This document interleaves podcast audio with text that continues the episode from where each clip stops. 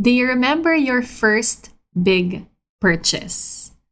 Mine was called Waje and he was second hand. And I loved him.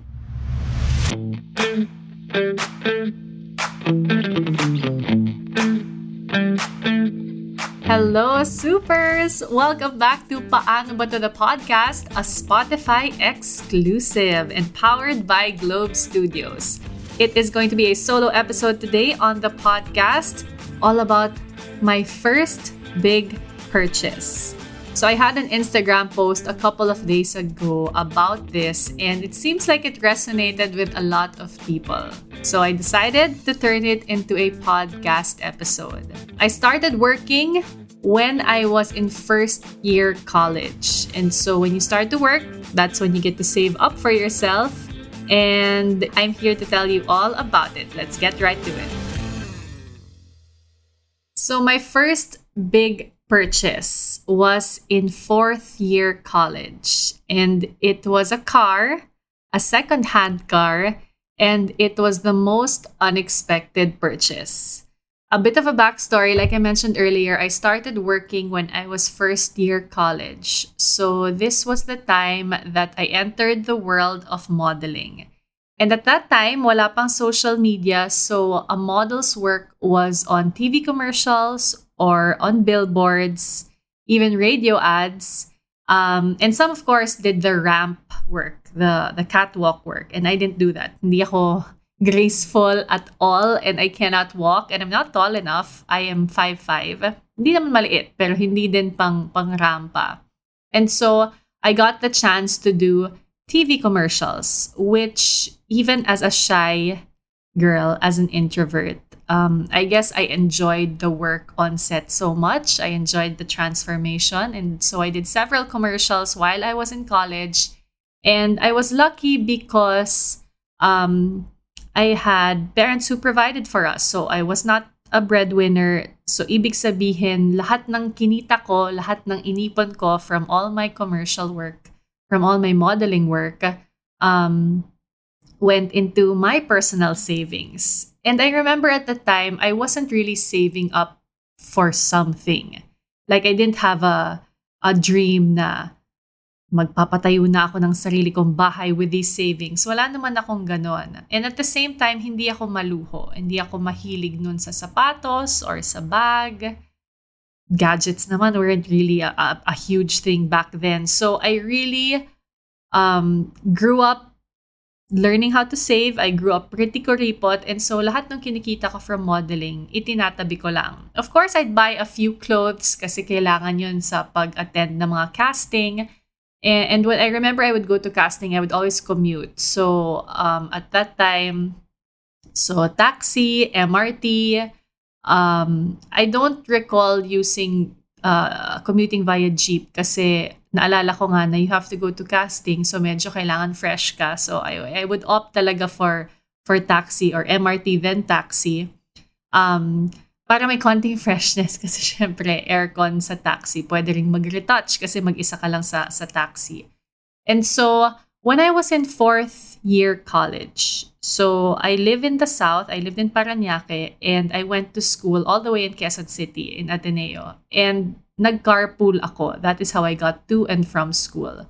But by the time I was in fourth year college, I was working part-time in ABS-CBN as a brainstormer. So, I wanted to work behind the scenes and I was taking a part time job in the creative development group. So, commute to ABS, or minsan sasabay ako sa kuya ko because at that time he was also working in ABS. And to castings naman, I'd also take a taxi or minsan magpapahatid sundo ako sa kapatid or sa mommy ko or sa daddy ko. And I remember this so clearly. Fourth year college, nakatambay ako in school during a break. And my friend, Ayan, who was my, my friend since grade school and high school, we went to the same college pa rin. And he said, Uy, kung may kilala ka nga pala na gustong bumili ng kotse, I'm selling my car. And I was like, oh really? The the Civic, it was a silver Civic. And I knew that car kasi carpool mates kami. Sabi niya, yeah, um, I forgot the reason why he was selling it, if he was gonna buy a new car or what. And they said, yeah, so if you know anyone, just let me know. And then I don't know why, but I said, wait lang, I'll buy it. And he was like, what? You don't even drive. So at that time, ang, ang carpool shift ko, I would borrow the car of my mom and then merong ibang student who would drive it. So that was my shift. He said, you don't even know how to drive. Tapos sabi ko, I'll learn how to drive. And that was that.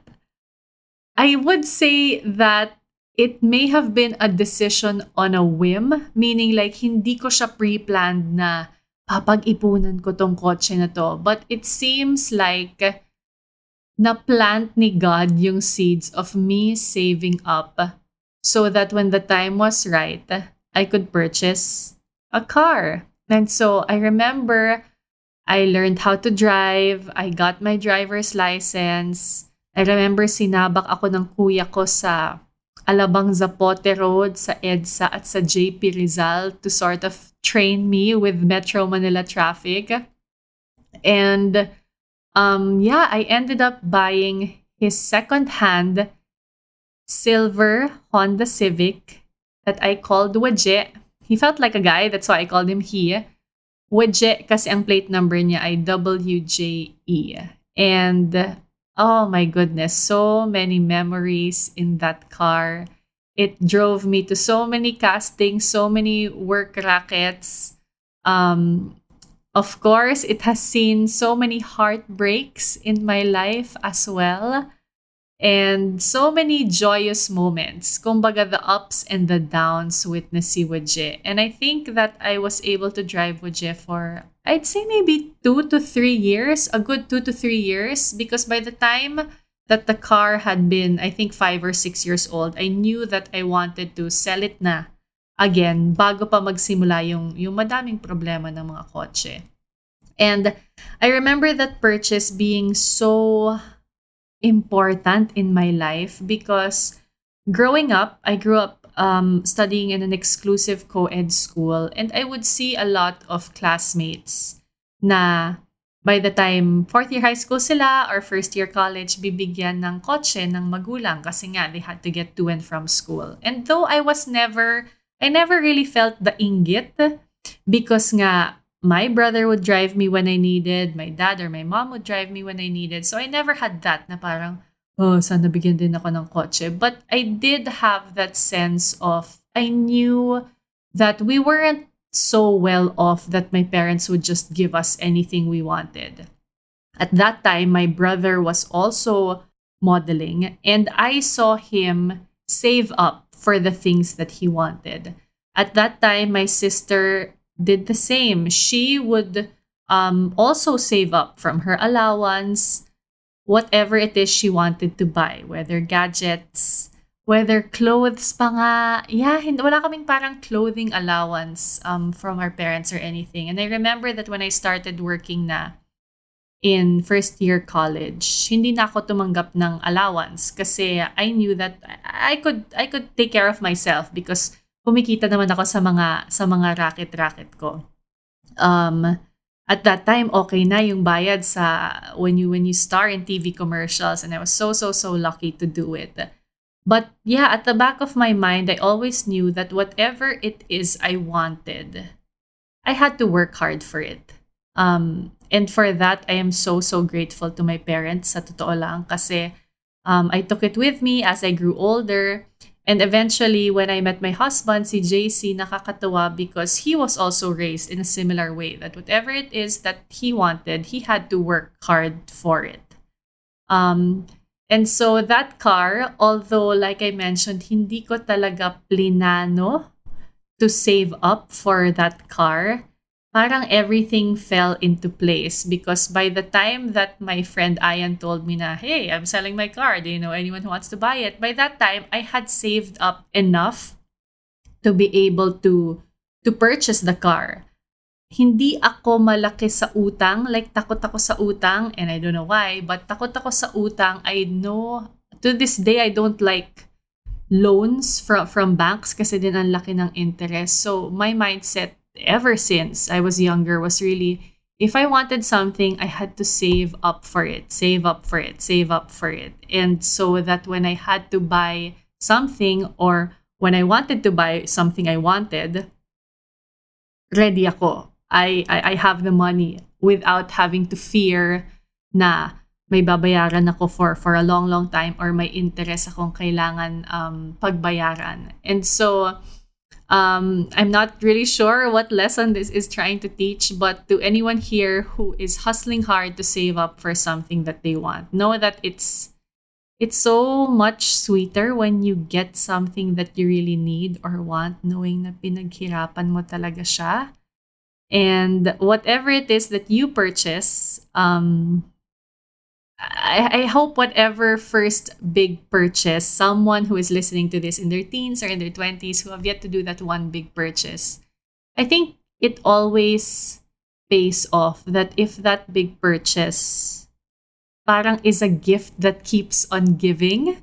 I don't know if that makes any sense, but but in my case, it was a car and it was the gift that keeps on giving. Although, syempre, kailangan mo pagasan, kailangan mong maintenance, ganyan. But it, it took me to many places and I wouldn't have been able to book a lot of the gigs that I, I wanted to or probably mas mahihirapan ako if I didn't have that car. So, yeah, I guess a tip to anyone um, dreaming of that first big purchase, find something that would be the gift that keeps on giving.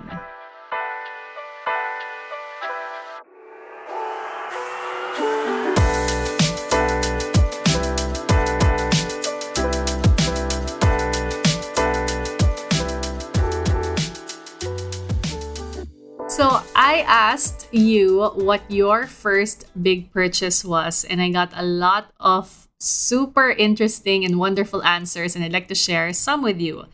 Yana Velasco said, The first time that this motorcycle was released, my father was into motorcycles. His birthday was coming up, so I asked my mom to help me surprise him. Almost three months na super tipid, canceled all subscriptions, no fast food, no grab para mabuo yung cash payment. When I gave him the keys, akala niya it's a prank. Until now, nahahatid pa rin niya ako sa work using that motorcycle. Best purchase ever. Oh, I love this story, Yana. I super, super love this story.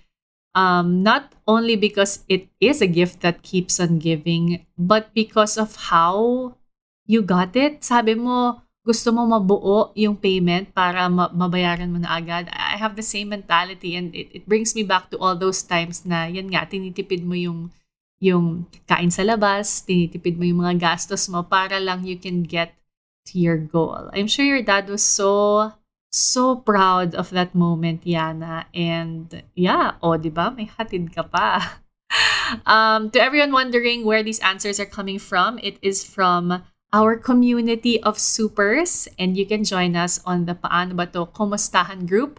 That's a private Facebook group. So log on to Facebook and search for Paano Ba To Kumustahan group. Uh, the next answer is from Judy Marie Santiago Aladin. I recall that in my first job, I bought a very nice pink snakeskin bag. Na usong-uso ang mga wallet noon. Yung kahit maliit lang naman sweldo ko, nag-ipon talaga ako doon kasi one, I fell in love with it the first time I saw it and two, I believed then na reflection ng trabaho mo ang bag mo. I love this story, Judy. Um, you know why?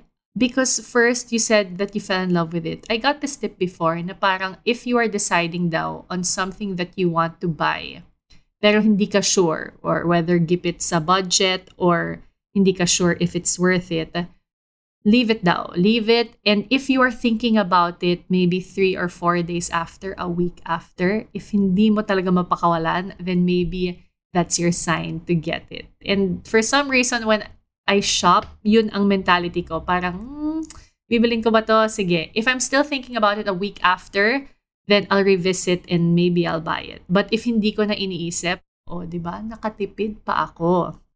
And the next one that you said that you believe reflection ng trabaho mo ang bag mo. This resonates with me so much because remember I said earlier na hindi naman ako into shoes or into bags. And it was only later in my career sa TV na, you know, I worked with wonderful, amazing women like Mariel Padilla and Tony Gonzaga na syempre ang gaganda ng mga gamit nila and kahit papano when you're young, you're like, teka lang, dapat bibili din ako. So I remember that late na in my career yung first ever purchase ko of a luxury bag. It was a Louis Vuitton Alma bag. So to anyone is who's into bags, um, you might know what this is. Pero classic siya na style na Louis Vuitton and I got it in black. Wala siyang, wala siyang logo. Parang plain black leather lang siya. Mukha siyang doctor's bag. And I remember I got the tip. I think pa nga from Ate Chris Aquino eh. I'm not sure but I think. But it was that, yun nga, you have to, you know how they say you have to show up at, as that person that you want to be. And so parang may ganun na when I'd go to meetings with clients, um, meet brands that I was to work with, meet producers, if I would present myself well, and at that time, I guess with a designer bag, parang the impression of me would change as well. Imbis na mukha lang akong dugyuting bata, Parang meron akong kahit papano konting um, brilyo. Parang may ganyan. And so, um, yeah, naalala ko lang yan, Judy, with your, your story. Um, next is Archer House. Sabi niya, when I was a newbie architect and starting my career at 25, I decided to buy a life insurance worth 51,000 a year, which is 2.5 times my monthly salary. I'm glad I started it before having other priorities in life. I love this. I love this Archer house kasi a lot of us when we're younger, hindi pa natin naiisip yan. Um, but it's such it's such an important thing to get life insurance. Um, especially kung ayaw natin na mahirapan yung pamilya natin. If knock on wood may mangyari sa atin. So yeah, it costs, but for me, I think it's definitely worth it getting insurance if kaya ng budget. Next, sabi ni Alex Mercado, at 23, I got LASIK surgery. So this is the surgery to, for the eyes. It was my very first investment for myself and I saved up for it for a long time. At first, I didn't get enough support from my family because it was pricey and there were comments like, sayang, lalabo lang naman ulit mata mo. But I stood firm with my decision and I did it. My family eventually supported me and went with me during my operation. I'm 26 now and I'm still so satisfied with my new set of eyes. No regrets talaga dahil ibang-iba ang lahat when I got clear vision. Kahit lumabo eyes ko in the future because of age or whatever, I'm still so happy I pursued this dream to see the world in a better perspective. Oh, I love this story, Alex, because it's something na gusto mo para sa sarili mo. So, pinag-ipunan mo para sa sarili mo. I think yun yung kagandahan talaga of saving up for something you want for yourself. It's because alam mong pinaghirapan mo and um, yung reward of getting whatever it is you want to get is is part of a greater journey of yes, napagtagumpayan ko, napag-ipunan ito. Um, I love that. Next is from Ren Lim. Sabi niya, I've always wanted to improve my drawing and design skills. Kaya in 2012, I signed up for a certificate course in multimedia arts. I super love this, Ren. I love that you consider this your first big purchase. And, and I really believe in this talaga. Investing in yourself. Um, and last, last um, answer is from Georgina. Ako siguro nung nagpagawa ang bahay ko. Hindi pa totally tapos pero ang saya lang kasi paid off lahat ng graveyard shifts. Oh, Georgina, I super, super feel this. I mean, I think napakaraming mga Pinoy dream talaga na magpagawa ng bahay, whether for your own family or for yourself and your future family. And I get what you mean by nag-pay off lahat ng, ng mga pagod sa trabaho. That's exactly how my husband and I felt when we moved into this this new house that we're in. Um, the journey will be difficult, will be long, pero talagang um, wala iba din yung fulfillment talaga when you work hard for something that you want. And I'm so happy for everyone who shared their first big purchase na talagang pinaghirapan at pinag-ipunan ninyong lahat.